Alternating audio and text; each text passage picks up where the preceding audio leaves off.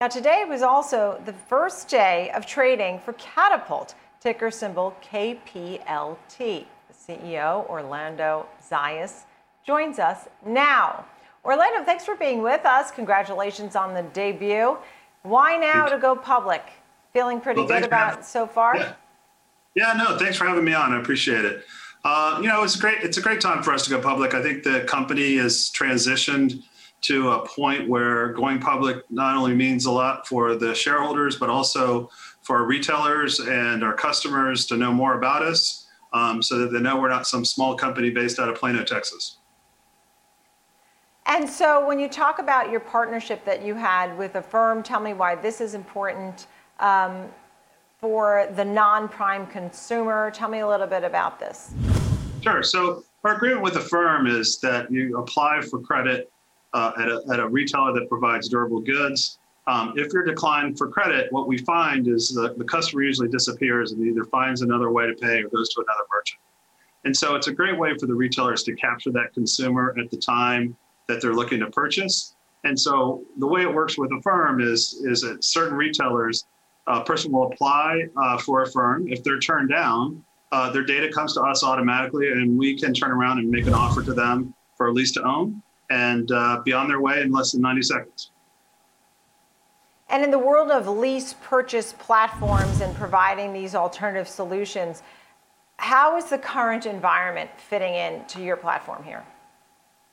Uh, it, it's, it fits in well because lease to has not been offered online very well. Um, it, it's been uh, there's a lot of friction in the process. You know, it's usually driven by brick and mortar uh, uh, competitors who you know trying to go online. And and what we felt what we found is that we created a much faster, frictionless process for the consumer to get what they need and get uh, done and, and and out quickly. And so, what's the big picture and the growth forecast going forward? Do you see a role, for example, for a growth of fintech? Yes. Yeah. No. It's you know we we we do consider ourselves a fintech company, uh, and because Mm-hmm. technology is really around the platform that offers a seamless integration with the retailer, provides a quick and easy process for the consumer. You know, they're just providing us seven data points of information about themselves, and we can make a determination based on that. And so there's a lot there's a lot that goes into that technology to do that integration, do it seamlessly, do it easy, so the consumer can check out as quickly as they're checking out with a credit card. Right. And so, when we talk about who you're working with and the online merchants, um, how important is that part of it and the growth that you expect there? And I know you have some big names that you work with. Yeah, thanks. Uh, it- it's important because I think that the retailers that we work with realize um, we're bringing them an incremental customer. Um, and we've done some testing with some retailers where they would send us half the declines, if you will, and then uh, half they wouldn't uh, make them an offer of anything at all. They'd just be declined. And what they found is that retail, I mean, that consumer disappears. So um, if, you know they're turned down for credit, usually they're going to another retailer, they're finding some other way to pay, and they don't come back. So I think it's important for the retailer to understand that you got, and they know this, that you've got to capture that consumer at the point of purchase, ready when when that customer is ready to buy, um, or else you may lose them forever. Yeah, I see what you're saying. I know you work with uh, Wayfair, Lenovo, Purple, PC, Richard and Son, Motorola, just to name a few. People fully understand um, those companies, and these credit decisions happen so quickly. How does the current environment of how people's behaviors and how they've changed during the pandemic? We saw a lot of shopping online.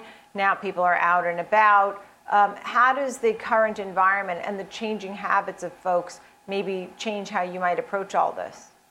Well, I, I think they, one of the things that happened during the lockdowns is that people found that shopping online wasn't as hard as maybe they feared um, because they had nothing else to do. They were stuck at home and they look at, you know, I always give the example they're sitting on a couch going, oh, they really need a new couch. And they go online and, and they get a new couch and it's delivered uh, to their house quickly. And so, you know, I've seen some studies that say that, you know, the lockdowns and, and what happened last year has actually accelerated e-commerce by about 10 years. So, you know, we've had a natural growth in e-commerce and that the, the, the lockdowns kind of pushed people uh, online where they might not have done it before, but that they're now finding that it's easy way to shop and an easy way to compare. we'll get some more details and results from the company, I think, next week, right? What are you Yeah. looking forward for summer, and how optimistic are you, as a final thought here, about Katapult at this time? You know, I'm, I'm optimistic that one, uh, you know, going public obviously is getting us some some good uh, play in the market, and and that the retailers, as we approach the holiday season, you know, they start looking at their numbers and their forecasts, and they say, how do I grow incremental business? And you know, we're a real good solution for that, and and so we see that the summer is where it starts heating up because they've got to prepare early for the holiday season, and that's usually our biggest time. Ah, all right. Thank you so much, Orlando Zayas, CEO of Thanks, Nicole. Katapult. Thanks for Thank you very. Much. Appreciate Appreciate it. it. And congratulations again.